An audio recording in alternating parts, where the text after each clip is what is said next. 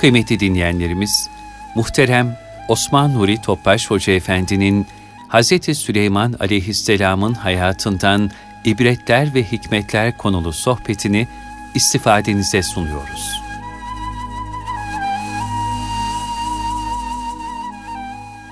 Selamun Aleyküm muhterem kardeşlerimiz.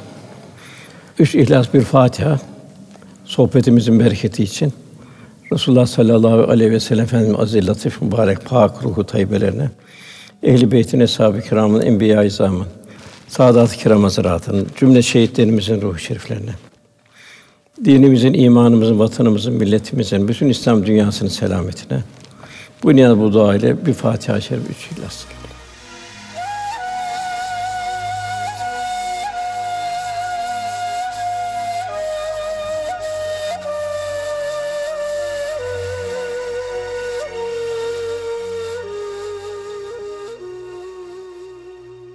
Nebiler silsilesinde sohbetimiz Süleyman Aleyhisselam'a geldi. Süleyman Aleyhisselam'ın hayatından ibret ve hikmet dersleri. Cenab-ı Hak Süleyman Aleyhisselam'ı Kur'an-ı Kerim nimel abd buyuruyor. Yani o ne güzel bir kuldu buyuruyor. Bütün dünya nimetleri verildi. Kalbini kasa yapmadı. Hepsini kalbinin dışında olarak taşıdı. Kurtubi tefsirinde yeryüzünün tamamına sadece dört kişinin hakim olduğu rivayeti var. Bunların ikisi mümin, ikisi kafir. Mümin olan Zülkarneyn aleyhisselam ve Süleyman aleyhisselam. Kafir olan ise Nemrut ve Bühtün Nasır. Bizler bugün inşallah Süleyman aleyhisselam'ı anlatmaya, hayatından hikmet ve ibret dersleri çıkarmaya gayret edeceğiz inşallah. Süleyman aleyhisselam Gazze'de doğdu. Babası Davut Aleyhisselam vefat ettiğinde 12-13 yaşlarındaydı. Süleyman Aleyhisselam babası gibi önce hükümdar, sonra peygamber oldu. Zenginlik ve o muhteşem varlık içinde zühd, takva ve bir riyazat halinde yaşıyordu. Beyt-i Makdis yani Mescid-i Aksa'yı yedi yılda inşa etti. Yemen'deki Sebed melikesi Belkıs ile evlendi ve Kudüs'te de vefat etti. Süleyman Aleyhisselam küçük yaştan itibaren yüksek bir anlayışa sahip olduğunu görüyoruz. Onun bu zekasını sallallahu aleyhi ve sellem Efendimiz şöyle misalle anlatıyor. Vaktiyle iki kadın beraberlerinde iki çocuk vardı. Yolda giderken bir kurt gelip kadınlardan büyük olanın çocuğunu alıp götürdü. Kaptı yani, aldı, parçaladı, götürdü.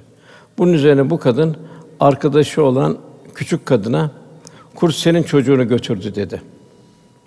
Öbür kadın hayır dedi. Senin çocuğunu götürdü dedi. Nihayet bu iki kadın aralarında hükmetmesi için Davut Aleyhisselam müracaat ettiler. Davut Aleyhisselam çocuğun büyük kadına ait olduğunu hükmetti. Onları muhakemeden sonra Süleyman Aleyhisselam'a gittiler. Davut Aleyhisselam hükmünü söylediler. Süleyman Aleyhisselam da bana bir bıçak getirin dedi. Bu çocuğu ikiden böleyim, yarımını sana vereyim, yarımını sana vereyim dedi. Bu üzerine küçük kadın aman öyle yapma sakın dedi. Büyük kadına işaret etti. Çocuk bu kadınındır dedi. Bu ne Süleyman Aleyhisselam çocuğun küçük kadına ait olduğunu hükmetti. Zira hiçbir anne şefkat ve merhamet dolayısıyla evladının ölmesine razı olmaz. Bir firasete. Yine Süleyman'ın firaseti ile ilgili başka bir rivayet daha var. O da şöyle. Bir gece bir koyun sürüsü bir tarlayı harap etti. Tarla sahipleri Davud Aleyhisselam gelerek şikayetçi oldular. Davud Aleyhisselam bakar ki telef olmuş tarlanın kıymeti koyun sürüsünün kıymetine eşit durumda. Bunun üzerine koyunların tarla sahibine verilmesini hükmeder. Süleyman Aleyhisselam ise şöyle söyledi. Koyunları tarla sahibine borç olarak verelim. Sütünden ve yününden istifade etsin tarla sahibi. Tarla eski haline gelinceye kadar koyunlar kendisine kalsın.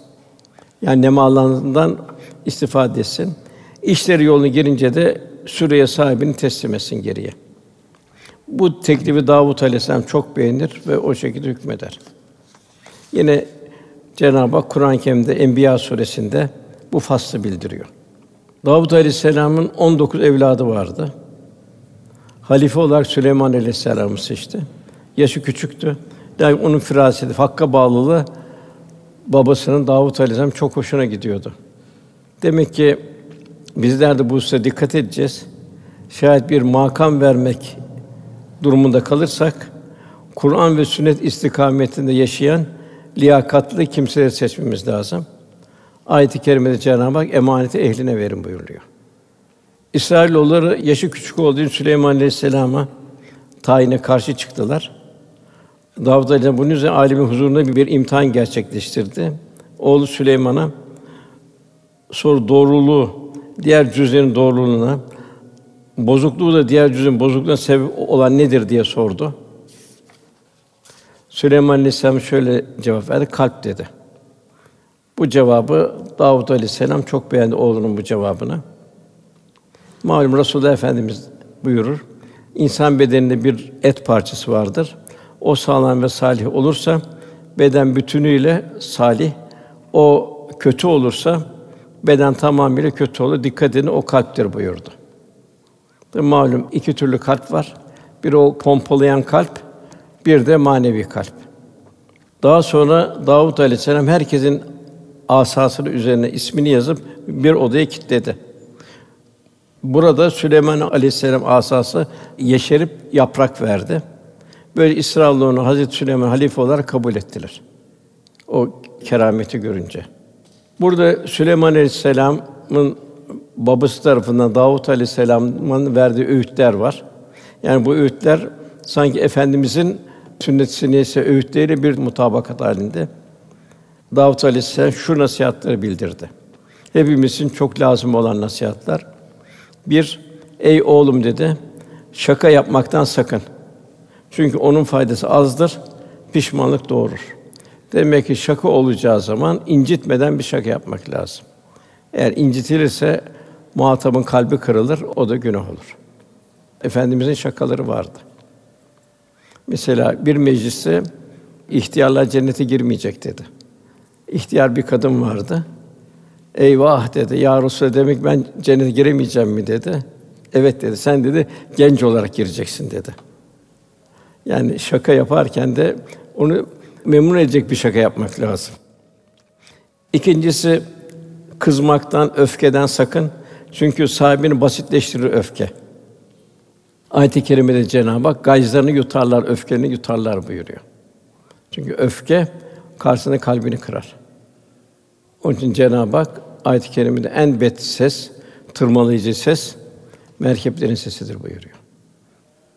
Diğer bir üçüncü takvaya sarıl. Zira takva her hale galiptir. Takva olunca Cenab-ı Hak yardım ediyor. Fettekullah yuallimukullah. Siz takva sahibi olursanız Allah size doğruyu gösterir, size öğretir. Dördüncüsü insanlardan bir şey bekleme oğlum dedi. İşte bu da hakiki zenginliğin ta kendisidir. Yani müstani olabilmek, Allah'ın verdiği ne razı olabilmek, işte bu zenginliğin ta kendisidir dedi. Yine nasihatlarında Allah Celle Celaluhu'nun sana vermeyip başkalarına verdiği nimetlere göz dikmek senin için fakirliktir. Malum bu haset Habil'e Kabil'e başladı. Kabil Habil'i şehit etti. Neden? Hasetten. Diğer bir nasihat özür dilemeyi icap ettirir. Davranış ve sözlerden sakın. Nefsini ve dilini doğruluğa alıştır. Bu çok mühim. Yani özür dileyecek bir sözü söylemeye bir hali yapma. Yani şöyle misal veririz. Bir cam kırılsa ortadan ne kadar yapıştırsak o kırıklık belli olur. Yine bugünün dünden daha hayırlı olmasına çalış. Hepimizin günü son gün olabilir. Namazını en son namazın gibi kıl oğlum buyuruyor. Çünkü son nefese bir hazırlık oluyor. Hayatın sonunda bir son nefes hazırlık oluyor. Gerçi hayatımızın her safhasında Cenab-ı Hak kat eflar mümin mümine felah buldu. Onlar namazını huşu ile kılarlar buyuruluyor. Tabi huşu ile kılınan bir namaz güzel bir huzur hali fahşadan, münkerden men eder ayette buyuruluyor. Yani rahat huzurlu bir hayat. Cenab-ı Hak cümlemizi huşu ile kılınan bir namaz nasip eylesin. Bu huşunun zirvesi Resulullah Efendimiz'de Ayşe validemiz buyuruyor. Namazı durduğu zaman göğsünden kaynayan bir suyun fokurdası gibi duyardım buyuruyor. Diğer bir nasihat aşağı ve bayağı kimselerle ülfet etme. Ayet-i kerimede ibadullah selama derler geçerler. Muhatap olmazlar. Yine ayrı bir tavsiye kızdığın zaman da bulunduğun yerden ayrıl buyuruluyor. Değiştirmek, abdest almak, iki rekat namaz kılmak, dışarı çıkmak vesaire. Yani o halin geçmesi. Ondan sonra en son nasihati Davut Aleyhisselam'ın Allah'ın rahmetinden ümit var ol. Çünkü onun rahmeti her şeyi kuşatmıştır. Yani kul istikamette olacak. Hayatın tanzimini İslam'a göre istikametlendirecek. Bir de ondan sonra Allah'ın rahmetinden ümit var olacak. Bu nasihatleriydi. Davud Aleyhisselam vefatından sonra Süleyman Aleyhisselam hükümdar oldu. Cenab-ı Hak saat 30. ayette Süleyman ne güzel bir kuldu buyuruyor. Doğrusu o daima Allah'a yönelirdi. O zenginin, o varlığın, o debdebenin içinde daima Allah'a yönelirdi. Bir mümin de daima Cenab-ı Hakk'a yönelecek. Zira yegane dayanak, barınak Cenab-ı Hak. Cenab-ı Hak Süleyman Aleyhisselam çok nimetler verdiğini bildiriyor. Andolsun biz Davud'a ve Süleyman'a ilim verdik buyuruyor. Bizi mümin kulların birçoğundan üstün kılan Allah'a hamdolsun dediler onlar da. Allah'ın verdiği bu nimetleri bir şükür halinde yaşadılar. Demek ki bir kul hamd etmeyi unutmayacak. Malum Fatiha'nın ilk ayet Elhamdülillahi Rabbil Alemin. Şükretmeye devam edecek ki nimetler daha da ziyadeleşsin. Zira Cenab-ı Hak buyuruyor. Eğer şükrederseniz elbette size olan nimetlerimi artıracağım. Her halde şükür. Daima yoklukta da şükür, beterini düşünmek suretiyle şükür. Yahya bin Muaz Hazretleri şöyle buyuruyor. Kıyamet günü fakirlik ve zenginlik tartılmayacak. Fakirliğe ne ölçüde sabır edilmiş, zenginliğe ne ölçüde şükür edilmiş ise o hesap edilecek. Çok sabretmek ve çok şükretmek lazım. Sami Efendi Hazretleri bir kıssadan bahsederdi. Geçmiş devirlerde onu Ruhul Beyan'dan naklettiğini tahmin ediyorum. Geçmiş devirlerde bir peygambere vahy oldu. Şu aileye söyle baştan zenginlik mi fakirlik mi isterler? İki safhada hayatları geçecek. O peygamber de aileye gider, ailenin efendisine böyle böyle der. O da bir hanıma sorayım geleyim der. Hanım da firaset sahibi. Hanım da böyle böyle der.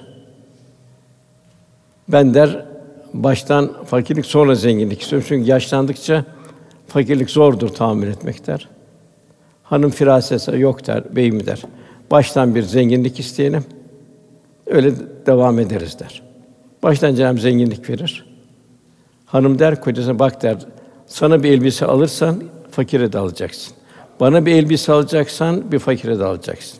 Aynı yediğimizden yedireceğiz, aynı giydiğimizden giydireceğiz. Hayatları öyle devam ediyor. Fakirlik gelmiyor. Peygamber vahyolundaki onlar daima şükretti. Demek ki şükretmek fedakarlık istiyor.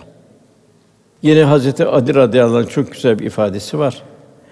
Dünyası kendisini geniş ve ve müsait gösterip de onunla onu tuzak kurulduğunu, o imkanlarla tuzak kurulduğunu ve mühlet verildiğini bilmeyen kimse aklından aldanmıştır. Cenab-ı Hak Fecr suresinde ona imtihanla mal veririz diyor. O da seviniyor. Allah bana imkan verdi, beni sevdi, bana ehemmiyet verdi der diyor.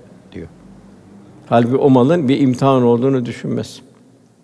Öbürü de onu bir altında ayette Allah bana vermedi demek ki bana ehemmiyet vermedi der.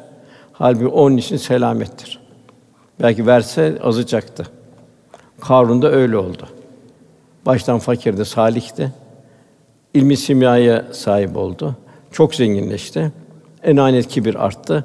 Musa aleyhisselama tavır koymaya kadar gitti. Malı ile beraber yerin dibine gömüldü. Zenginlik ve fakirlik gibi farklı imkanlara sahip olma hali takdiri ilahidir. Fakat ne zenginlik bir izzet, ne de fakirlik bir zillettir. Her iki durumda imtihan gayesi yapılmış taksim ilahidir. Cenab-ı Hak buyuruyor Zuhruf suresi 32. ayette.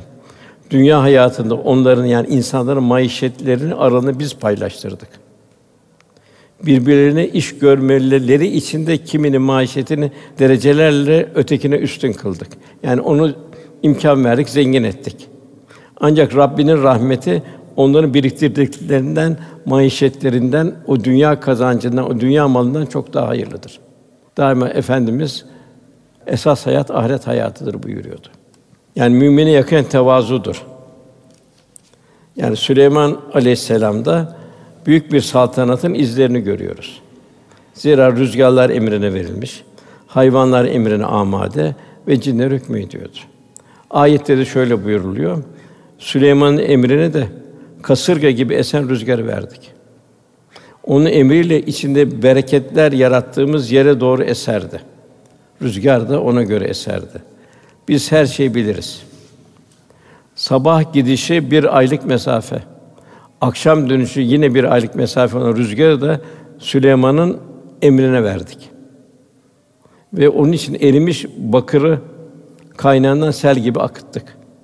Rabbinin izniyle cinlerden bir kısmı onu emrinde çalışırdı. Onlardan kim emrimizden saparsa onu bir alevli azaba tattırırdık. Yani cinlere ait. Sebe suresi 12. ayet. Bütün insanlar birleşse, bütün insanlar sermayesini koysa Süleyman Aleyhisselam kadar bir servet olamaz. Bu kadar saltanat sahibi olmasına rağmen o daima ben bir fakirim derdi. Bana derdi fakirlerle beraber olmak yakışır. Yani o zaman fakire miskin denirdi. Yani ben bir miskinim. Miskini miskinlerle beraber olmak yakışır. Yani daima tevazu yaşayıp garip ve kimsesizlerle beraber olurdu. Cenab-ı Hak da buyuruyor. Ey insanlar hepiniz Allah'a karşı fakirsiniz.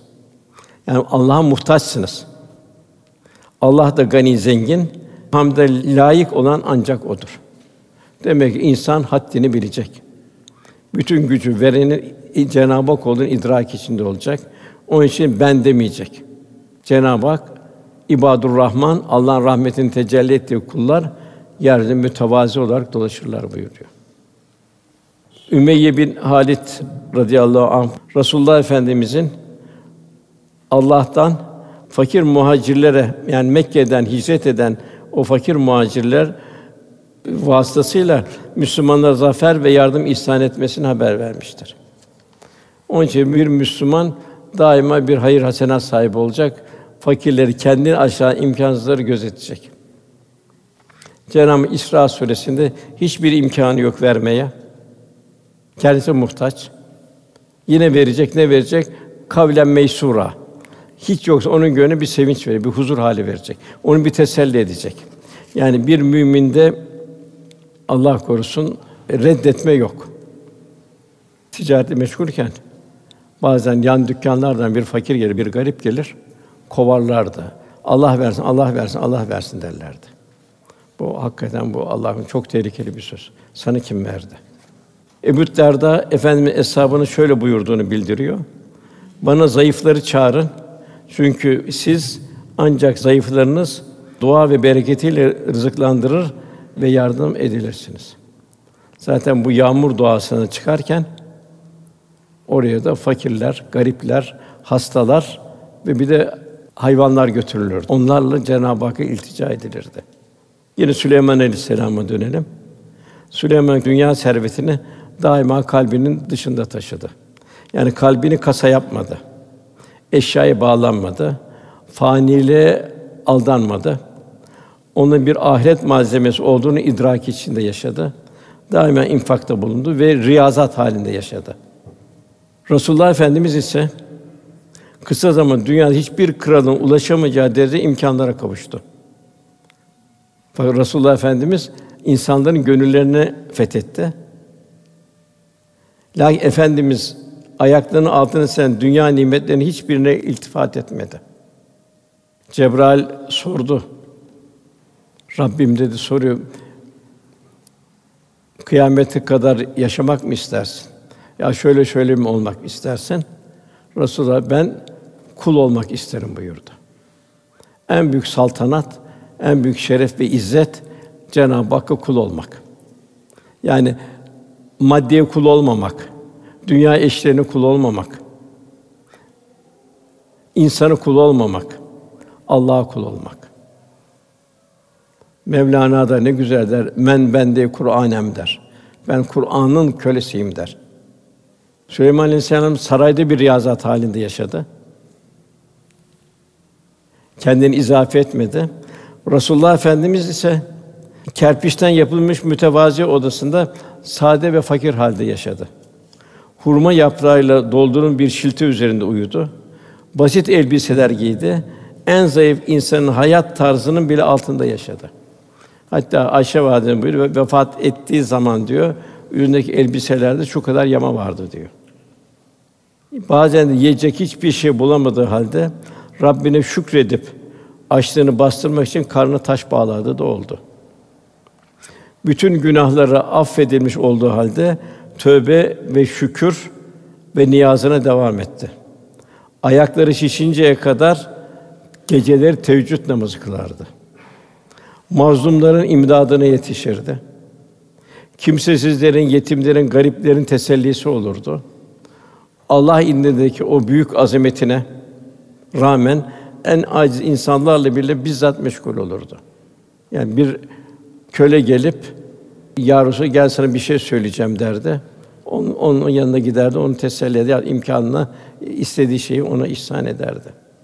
Yani o gariplere engin şefkat merhametiyle daha ziyade kol kanat gerirdi. Onlara daha çok ikram ederdi. Yine Resulullah Efendimiz insanlar nezdinde en kuvvetli göründüğü Mekke fethi günü korku ve heyecanla ve adeta titremekten dişleri birbirine vurarak birisi geldi. Ya Resulallah de bana İslam'ı telkin et. O da onu şöyle efendim buyurdu. Titreme dedi. Ben bir kral değilim dedi. Sakin ol kardeşim dedi. Ben hükümdar da değilim dedi. Kureyş dedi, güneşte kurutulmuş et yiyen senin eski komşunun ben yetimiyim buyurdu. Resulullah Efendimiz hiçbir kimse kendisini arkadaşlarından farklı görmesi sevmezdi. Bir sefer esnasında bir tenezzühte eshab koyun pişirip ikram etmeyi istemişti. Sahabelerden biri dedi ki ya Resulullah bu hayvanı ben keseyim dedi. Başkası ya Resulullah yüzmeyi de ben yapayım dedi. Ben yüzeyim dedi. Bir başkası da pişirmeyi de bana ait olsun dedi. Fahri Kâinat Efendimiz de o halde odun toplamak da bana ait olsun buyurdu. Sahabiler ya Resulallah, biz onu yapar, biz onu toplarız. Dedi. Siz yorulmanıza gerek yok. Efendimiz buyurdu ki benim işimi de yapabileceğinizi biliyorum. Fakat ben size göre imtiyazlı bir durumda bulunmaktan hoşlanmam. İşte tevazu had safhada. Çünkü Allah Teala kulunun arkadaşlarla imtiyazlı durumda olmasını sevmez. Yine efendimiz Ravza yapılırken taş taşıdı. Ya Resulallah siz taşımayın biz taşıyalım deyince sen ey filan kişi taş taşımaya devam et. Zira Allah sen benden daha muhtaç değilsin. Ben de Allah'a muhtacım, daha çok muhtacım. Çünkü rahmetel aleminde. Efendim buyuruyor ki sakın diyor kıyamet günü benim yüzümü kara çıkartmayın buyuruyor. Bizler onun gül yüzünü tebessüm ettirmek için daima Peygamber Efendimiz gibi tevazu üzerine yaşayacağız. Hiçbir zaman Allah korusun kibir ve gurura kapılmayacağız. Ben yok, ben yasak. Ya Rabbi sen. Kim güç ve şeref isterse bizim güç ve şeref Allah'a aittir, Allah'ındır. Göklerin ve yerin mülkü hükümranlığı Allah'a aittir. Allah'ın gücü her şeye yeter. Ali İmran suresinin 26. 27. ayet de ki efendimize hitap Ey mülkün gerçek sahibi Allah'ım sen mülkünü ve hükümranlığını dilediğine verirsin. Mülkü ve hükümranlığını dileğinden de çekip alırsın. Dilediğini yüceltir, dilediğinde alçaltırsın. Her türlü hayır senin elindedir. Gerçek sen her şeye kadirsin. Geceyi gündüze katar, gündüzde geceye katarsın. Ölüden diriyi çıkartır, diriden ölüyü çıkarırsın. Dilediğinde hesapsız rızıklandırırsın. Demek ki mülk kimindir? Dünyevi sistemler boş. Komünizm mülk toplumundur diyor. Kapitalizm mülk fertlerinin diyor. İslam'da mülk ne fertlerinin ne toplumundur, mülk Allah'ındır. Mülk emanettir. Sarfından mesuliyet vardır.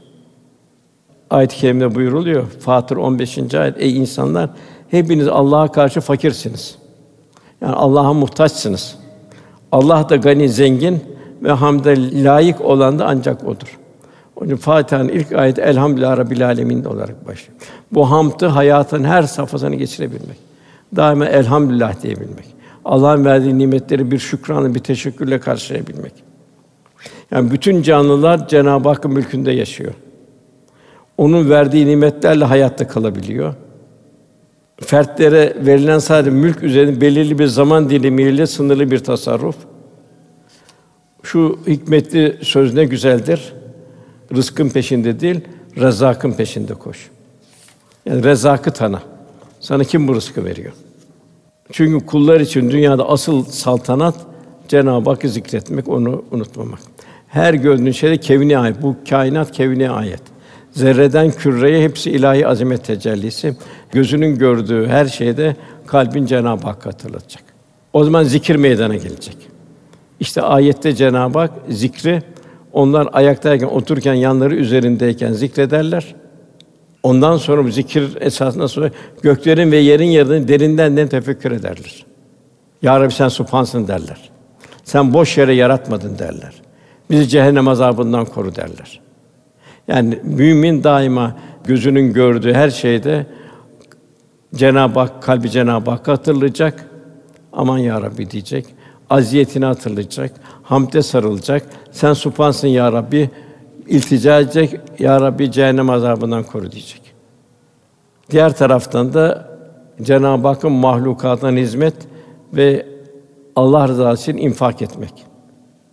İnfak nedir? Kur'an-ı Kerim'de çok yerde infak geçiyor. Yani malın ve canının Allah'a adanışı. Yani Rabbimizin ihsan ettiği nimetleri yine onun uğruna sarf etmek. Gücünü, kuvvetini, aklını, zekasını, paranı, maddi neyin varsa onu Allah yolunda sarf etmek. Resulullah Efendimiz infak etmeyi çok severdi. Bir hadiste şöyle buyuruyor: Ey insan infak et ki sana da infak edilsin. Efendimiz cömertliğin her Müslümanın bir tabiatı asli haline gelmesini arzu ediyor. Yalnız iki kişiye gıpta edilir. Biri Allah'a mal verip hak yolunda harcamaya muvaffak olduğu kişi. Diğeri de Allah'ın kendi ilim verip de onunla amel eden onları başkalarına öğreten yani ilmini infak eden kimsedir. Cenab-ı Hak buyurur hayat nizamı olarak o takva sahipleri, o Allah'a yakın kullar bollukta ve darlıkta Allah için infak ederler. Bollukta olan bolluğuna göre infak eder. Darlıkta olan darlığına göre infak eder. Bir bardak su ikram etten de bir infaktır. Yarım hurma da bir infaktır darlıkta olan kimse için. Ondan sonra birinci ikram geliyor. İkincisi gayzlarına öfke yutarlar buyuruyor. Çünkü gayz öfke ne yapar? Karşısındakinin kalbine bir diken batırır. Üçüncüsü insanları affederler. Cenab-ı Hak soruyor Nur suresinde. Allah'ın size affetmesini istemez misiniz buyuruyor. Demek bir kul affede affede affedilmeye layık hale gelecek. Allah da bu şekilde davranan ihsan sahibini sever buyuruyor. Ali İmran 134. ayet. Rivayete göre Allah dostlarına Cafer Sadık Hazretleri bir yardımcısı vardı. Bir gün getirmiş çorba dolu kaseyi kazara Cafer Sadık Hazretleri'nin üzerine döktü. Cafer Sadık Hazretleri üstü başı çorba oldu. Yarı öfkeyle şöyle bir baktı. Yani niye dikkat etmedin gibi. Onun üzerine köle ayeti okudu. Gaclarını yutarlar efendi dedi. Allah buyuruyor öfkelerini yutarlar. Cafer Sadık Hazretleri de öfkemi yendim dedi. Ondan sonra da Allah affederler buyuruyor. Kur'an'da yine ayette insanların kusurlarını bağışlayanlar diye takdir buyuruluyor dedi. Ayetin bu alakalı yerini okudu. Haydi dedi bağışladım seni dedi. Bu defa köle Kur'an'da aynı ayet devamında Allah ihsanda buna iyilik eden kimini sever buyurdu. Onun için Cafer Tazik hadi hürsün dedi. Allah selamet versin, yoluna çık olsun dedi. Yani yaşanan bir İslam burada görüyoruz. Yani mümin karanlık bir gecenin mehtabı gibi nurlu, diyargam, hassas, rakik, ince ruhlu, merhametli, şefkatli ve cömert olacak. Bu vasıfların müzeyyen olacak. Yine Cenab-ı Hak kendisi yakın olmamız için bir teste tabi tutuyor. Sevdiklerinden vermedikçe birre Allah yakın olamazsınız buyuruyor. İnsan evladını çok seviyor, evladının en güzelini almaya çalışıyor. Ailesini öyle vesaire. Sevdiklerini en güzel vermeye çalışıyor.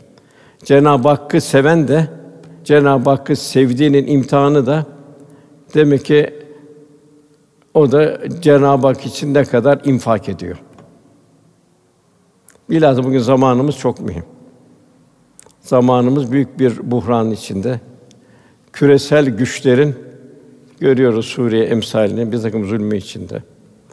Birçok insanlar işsiz, kimsesiz, imkansız. Bilhassa onları Allah için hepsi Allah'ın kulu. Yani Halik'in nazarı mahlukata bakabilme tarzı. Onun için Cenab-ı Hak bizi bir teste tabi tutuyor bu şekilde. Mühim olan rıza halinde yaşayabilmek. Selamet orada. Daima insan diyor, Allah benden razı mı? İbadetimden razı mı? Beşeri münasebetinden razı mı? Merhametimden, şefkatimden razı mı? Resulullah Efendimiz her hali ümmetin her ferdini misalde. Onun için efendimiz insanda bir mucize. Mesela Aynâ-i Şakir'in mesela Süleyman'ın bir Aynâ-i Şakir'inden de. Fakat bir de efendimizin bir Aynâ-i Şakir'in olması var. Şükreden zenginleri bir misal. Mübarek hanesine beşte bir ganimet gelirdi. Hediyeler gelirdi. O eline geçeni dağıtmadan rahat edemezdi. O fakirlerin doymasıyla açlığını unuturdu. Onların açların doymasıyla o huzurla doyardı. Bu aynı şakirine bir misal. İkincisi fukara sabirine misal. Ayşe annemiz buyuruyor. Resulullah'ın aile efrad Medine'ye geldiğinden vefat ettiği güne kadar üç gün arka arkaya buğday ekmeğiyle karnını doyurmadı buyuruyor. Yine Ayşe validemiz buyuruyor ki dileseydik doyabilirdik diyor. Fakat daima Resulullah bir mümin kardeşini kendisine tercih ederdi. Ümmeti açlıktan karnına taş bağladığı zaman o iki taş bağlardı. Onları doyurmadıkça huzur bulamazdı. Bir sahabi geldi, "Yaz bana zenginlik ver." dedi. Dedi ki, kişi dedi, benim halim sana misal değil mi dedi. Şükredebileceğin az bir mal, şükrüne eda edemin çok maldan hayırlıdır buyurdu.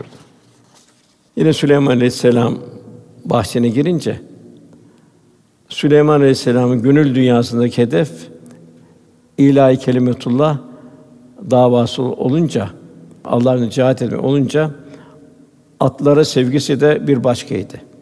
Çünkü o zaman bütün seferler atlarla yapılıyordu. Atlar en munis hayvanlar, insana en yakın hayvanlar. İnsanla beraber cidale giriyor. Süleyman Aleyhisselam atları çok severdi. Ayet-i kerimede buyuruluyor Saat suresinde. Hani kendisi bir zaman akşamüstü iyi cins koşu atları kendine sunulmuştu. Doğrusu ben bu iyi malları yani bu atları Rabbimi anmaktan ötürü sevdim. Yine atlar perdenin arkasını gizlendi. Geri getirin onları bana dedi. Artık onların bacaklarını, boyunları sıvazlayıp sevmeye başladı. Hakikaten Cenab-ı Hak öyle bir hizmet göklerde yerde varsa amade kıldım diyor. O zaman işte atları Cenab-ı Hak amade kılıyor. Yine atlar her zaman her yerde yine icap ediyor. Çok yer sap yerlerde yine atlar kullanılıyor. Yine Cenab-ı Hak ayette de Adiyat suresinde andolsun Allah yolunda koştukça koşanlara kim atlarla koşuluyor. Andolsun kıvılcım saçanlara nan kıvılcım veriyor. Sabah akına çıkanlara, tozu dumana katanlara, hep birden düşman topluluğunun içine dalanlara. Demek ki burada ne oluyor? Allah'ın verdiği nimet. Şükür. O eski zamanda o hayvanlar olmasa ne olurdu? At tarih boyunca cengaverliğin, kahramanlık, zafer, fetih ve asalet müjdesi olmuştur. Resulullah Efendimiz şöyle buyuruyor: Kıyamet gününe kadar atların alınlarına hayır, ecir ve ganimet düğümlenmiştir. Tabi bugün de yine attan istifade var çok yerde. Müslüman teknolojik bakımdan da geri kalmamalı. Zamanın teknolojisini yakından takip etmeli. Hatta görü elhamdülillah memleketimiz daha da öteye gitti. İnsansız bir takım vasıtalar yapılmış oldu. Burada şimdi Süleyman'ın böyle büyük bir imkanlar var, saltanat var. Dünyanın en zengin ikisinden biri. Fakat ayette Saat 34. ayette Andon Süleyman'ı imtihan ettik. Tahtın üstüne bir ceset gibi bırakıverdik. Sonra tövbeyle eski haline döndü. Burada birkaç tane rivayet var. Birinde Süleyman Aleyhisselam bütün zevcelerinden erkek çocuk olmasına gönlün olarak istedi. Ki bunlarla ben Allah'ın cihad edeyim dedi. Fakat zelli olarak inşallah demeyi unuttu. Onun üzerine sakat bir çocuk doğdu. Rivayette kendisi de tahtın üzerine ölü bir ceset gibi bırakıldı. Bunun gibi birkaç misal daha var. Sonra ayıldı, tövbe etti, istiğfar etti. Efendimizde de bu oldu. Ruh, eshab keyf ve Zülkarneyn hakkında sualler soruldu. Yarın gelip cevap vereyim dedi. Efendimiz de inşallah demeyi unuttu. Cenab-ı Hak unutturuyor. Orada da efendim inşallah demeyi unuttu. Bu zelleler bizim için bir, bir ikazdır. İnşallah demeyi unutmamak. Allah dilerse olur. Ben yarın gelirim. Yok, yarın inşallah gelirim. Ben şunu yaparım. Yok, inşallah yaparım. Yani inşallah kelimesi dilimizin virdi olması lazım. Cenab-ı Hak ismiyle muvaffak olunur, ismiyle birçok şerlerden kurtulur. İşte Hazreti Yusuf Aleyhisselam Züleyha'nın şerrinden maazallah ifadesiyle kurtuldu. Tabi kalben diyebilmek. Yine ayet-i kerime Kehf suresinde Cenab-ı Hak efendimize Allah'ın dilemesine bağlanmadıkça yani inşallah demedikçe hiçbir şey için bunu yarın yapacağım deme. Bunu unuttuğun takdirde Allah'ı zikret. Umarım Rabbim beni doğruya bundan daha yakın olan bir yola iletir de. Bir rivayette Süleyman Aleyhisselam şiddetli bir hastalıkla imtihan edildi. O varlık içinde, debdebe içinde. Dördüncüsü Allahu Teala ona bir korku verdi. O kadar cesareti içinde, gücün içinde. Öyle ki bela gelme endişesi Süleyman Aleyhisselam cansız bir ceset haline geldi. Eski hali Cenab-ı bahşetti. İstiğfar etti. Rabbim beni bağışla. Bana benden sonra kimseye ulaşamayan bir hükümdarlık ver. Çünkü sen daima bağışta bulunansın dedi. O zamanki hükümdarlar zalimdi, gaddardı. Süleyman Aleyhisselam onları İslam'ı üstün kılmak için ya Rabbi bana kimsenin ulaşamayacağı bir hükümdarlık ver diye dua etti. Fahrettin Razi Hazretleri Süleyman Aleyhisselam duasına şöyle bir mana da verir. Rabbim bana öyle bir şanlı bir mülk ver ki ben ona kavuşup öldükten sonra dünya mülkünün vefası olsaydı Süleyman'ı olurdu denilsin de kimsenin dünya saatinin hırs ve rağbeti kalmasın. Şura suresinde her kim ahiret kazancını isterse onu ondan veririz. Her kim de dünya gelirini isterse ona da ondan veririz. Fakat onun için ahirette bir nasip yoktur. Felaket. Yani Süleyman Aleyhisselam verilen bu büyük dünya nimetleri karşısında kalbinin dünyadan müstani olmasını Allah'ın lütfuyla başardı. Daima huşu, tavazu, vecd içinde yaşadı. Yine buyruluyor. Süleyman Aleyhisselam kendisine bahseden bu mülke rağmen Allah'ı duyduğu huşu sebebiyle ölünceye kadar başını semaya kaldırmamıştır. Beyt-i Makdis'in inşası Davud Aleyhisselam Beyt-i Makdis'in inşaatına başlattı. Fakat bitirilmesine ömrü kifayet etmedi. Süleyman Aleyhisselam'ın cinlere tasarrufu var, cinleri topladı. Onlarla beraber Beyt-i Makdis'in inşası devam etti. Etrafına da 12 mahalle olan bir şehir kurdurdu. Beyt-i Makdis ismi sonradan Mescid-i Aksa oldu. Baştan Beyt-i Makdis deniyordu. Sonra ismi Mescid-i Aksa oldu. Mescid-i Aksa'nın fazilet bakımından üç büyük mescitten biri. Yani birincisi Mescid-i Haram. Mekke'deki Kâbe. İkincisi Mescid-i Nebevi. Üçüncüsü Mescid-i Aksa. Tabi şu var, emanete sahip olunmayınca emanet el değiştirdi. Maalesef sahip olunmadı.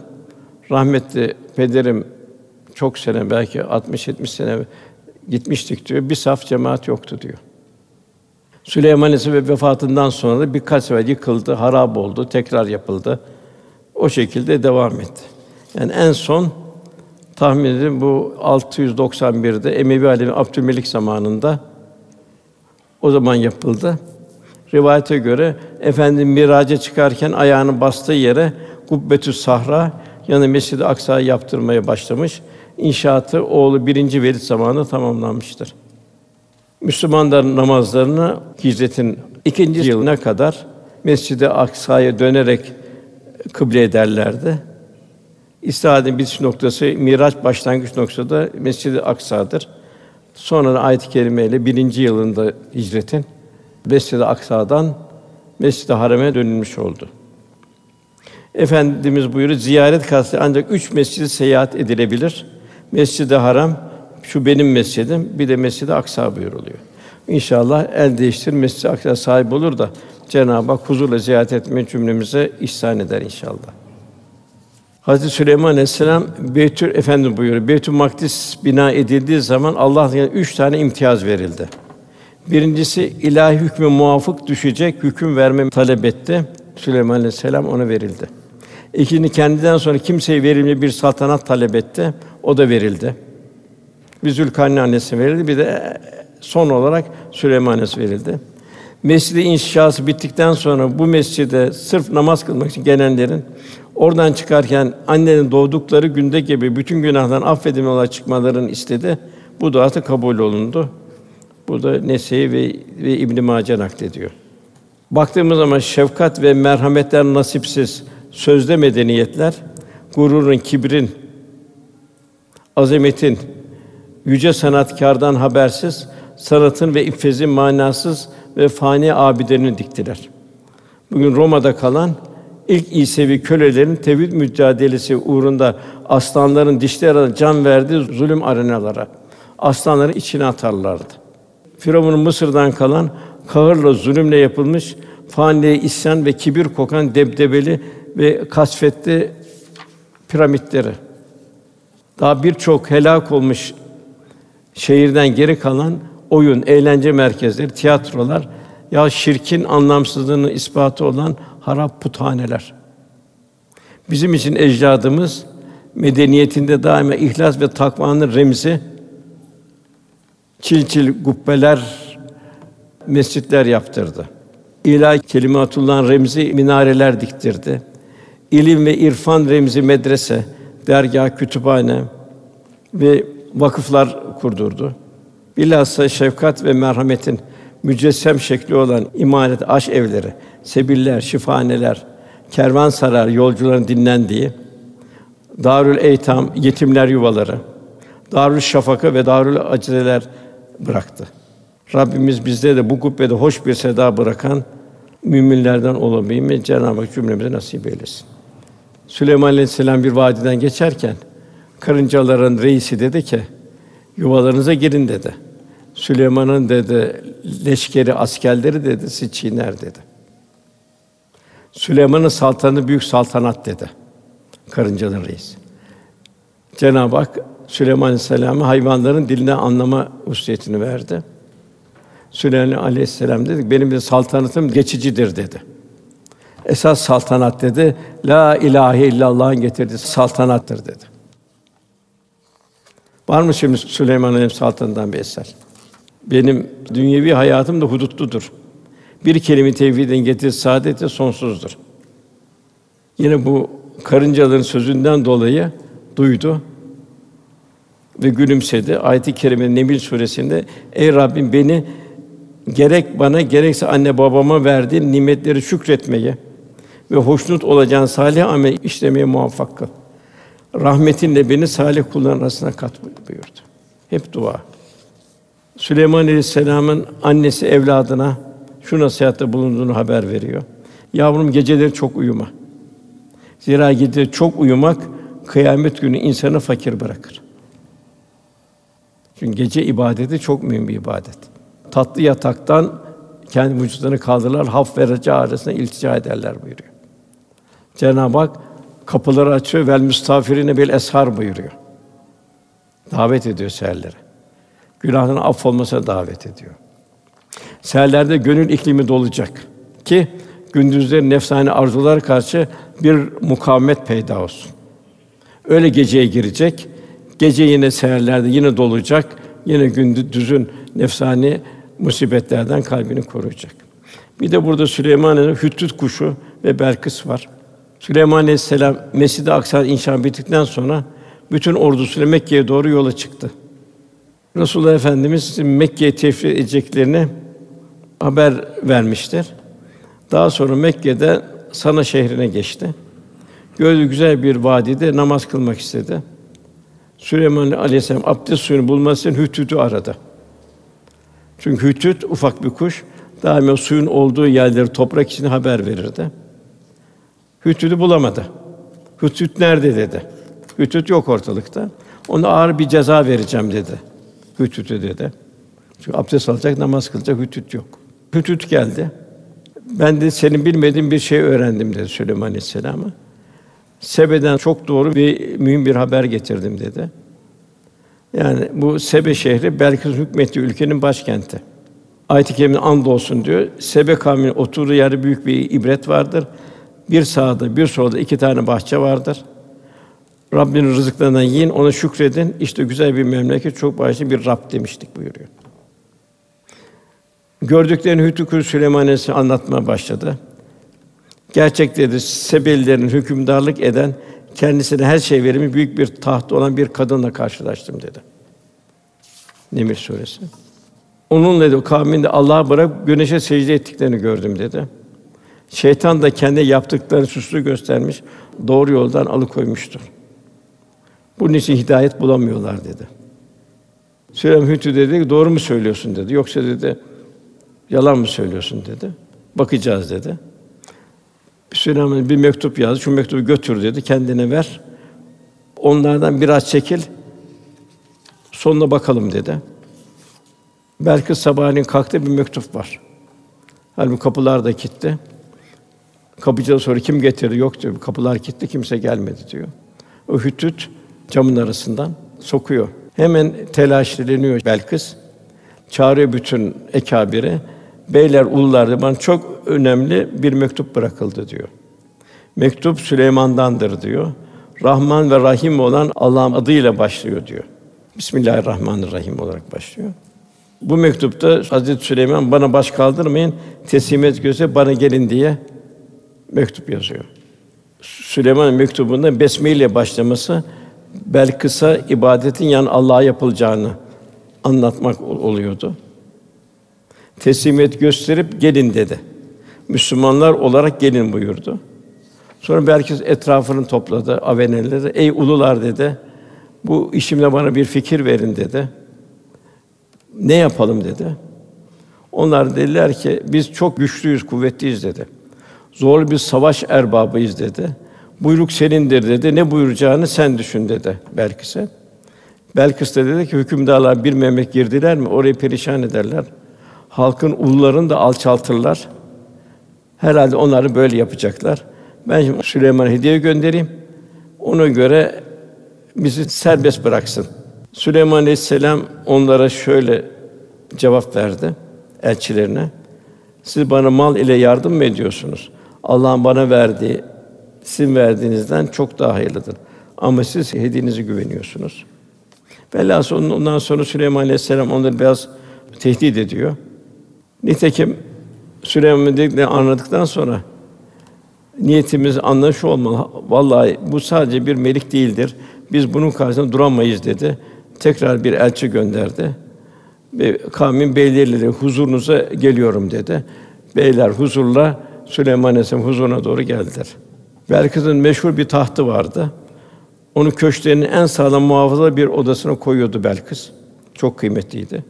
Ve kapılarını kilitliyordu. Kimse girmesin bu tahtıma, oturmasın tahtıma diye. Büyük kalabalık Süleyman Aleyhisselam'ın yanına gitmek için yola çıktı.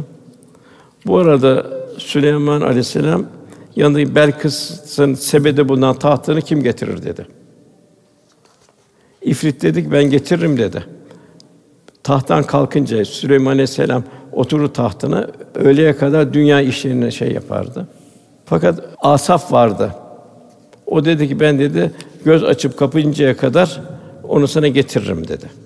Asaf bin Berhiya oraya getirdi. Hatta Süleyman Aleyhisselam sordu Belkıs'a. Bu senin tahtın mıdır dedi. Çok benziyor dedi.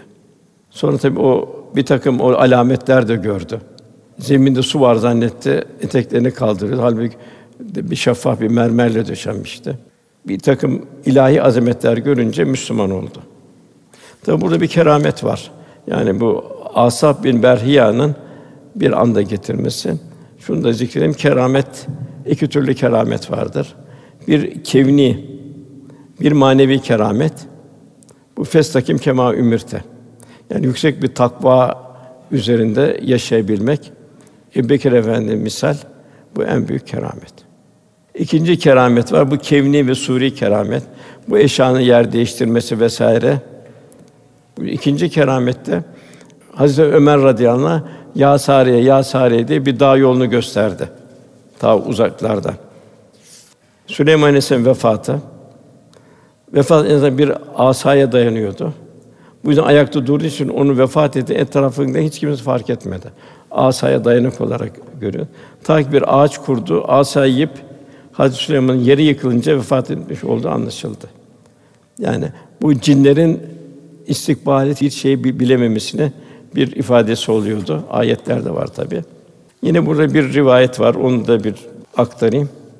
Süleyman bir gün serçe kuşunu veya hütütü azarlamıştı. Bunun üzerine serçe kuşu Süleyman Aleyhisselam dedi ki: "Senin saltanatını dedi ve seni mahvederim." dedi. Süleyman Aleyhisselam dedi ki: "Senin sıkletin ne ki?" dedi. "Benim sarayımı mahvedersin." dedi. O küçük kuş da şöyle cevap verdi. Kanatlarımı ıslatırım dedi. Bir vakıf toprağına sürerim dedi. Sonra kanatlarıma buluşan vakıf toprağını senin sayının damına taşırım dedi. Böylece benim taşıdığım o vakıf toprağı senin sarayını çökertmeye yeter dedi. Bu daima bu vakıf erbabı bu misalde verirler ki vakfında çalışan A'dan Z'ye herkes vakıf malına çok dikkat etmesi için. Yine bununla ilgili bir takım ifadeler var. Onun için vakıf malına çok hassasiyetle yani başta kendime söylüyorum hassasiyet davranmak zaruri. Büyükler vavlardan sakının buyuruyor. Yani vallahi diyerek lüzumsuz yere bir yemin etmek vavla başlıyor. Mesuliyet şuur ve hassasiyet taşımayan bir vali olmaktan bir de vavla başlıyor. Vazifesini ifa edemeyen bir vasi olmaktan bir de vakıf malına dikkat etmekten sakının buyuruluyor. Yine burada ibretli bir rivayet var Kurtubi'de. Bazı kaynaklarda Süleyman Aleyhisselam kendisine verilen büyük saltanat ve zenginlik dolayısıyla diğer peygamberden 500 sene sonra cennet gireceği rivayet ediliyor. Çünkü onun hesabı verilecek. Araf suresi 6. ayette biz peygamber gönderen toplumları da gönderdim peygamberleri de hesaba çekeceğiz buyuruluyor. Velhasıl Cenab-ı Hak inşallah cümlemizi şükreden, değişen şartlar altında sabreden kullarından eylesin. İkisi de çok zor. Yani şükür de çok zor. Çünkü her şeye şükür. Gözünün gördüğüne şükür, boğazının gidiğine şükür. Her şey en büyük şükrün en büyüğü, büyüklerin büyüğü Müslüman olarak dünyaya gelmek. Yine şükrün en mühimi Resulullah Efendimize ümmet olmak. Bunun şükrü nedir Resulullah ümmet olmak? El meru men ehabbe ki sevdiğiyle beraberdir. Her halimizi Resulullah Efendimizin haliyle mizan etmek. Elhamdülillah ya Rabbi beni onun ümmeti kıldın. Onu ben örnek olarak almak suretiyle şükretmek. Sabır yine Resulullah Efendimizin efendinin başından geçen hadise düşünerek yine o şekilde ve tevasa bis sabr Sabır da varlıkta sabır bir riyazat hali olacak. Mal benim olmayacak, mal Allah'ın olacak. İsraf ve cimrilik gibi bir çirkinlik olmayacak. Fakirde, yoksullukta efendimi düşünecek, Eyüp Aleyhisselam'ı düşünecek. Şükür halinde belki olsaydı Karun gibi belki yoldan çıkacaktım. Hastalıkta şükür. Tabi bu da çok zor. Biraz günümüz hastalıklarında. Resulullah bu hastalıklarda şükreden, vefat eden şehit olarak gider buyuruyor. Musibetlerde şükür. Daima beterini düşünmek ve sabretmek. Cenab-ı Hak cümlemizi şakirinden eylesin ve sabirinden eylesin. Lillahi Teala Fatiha.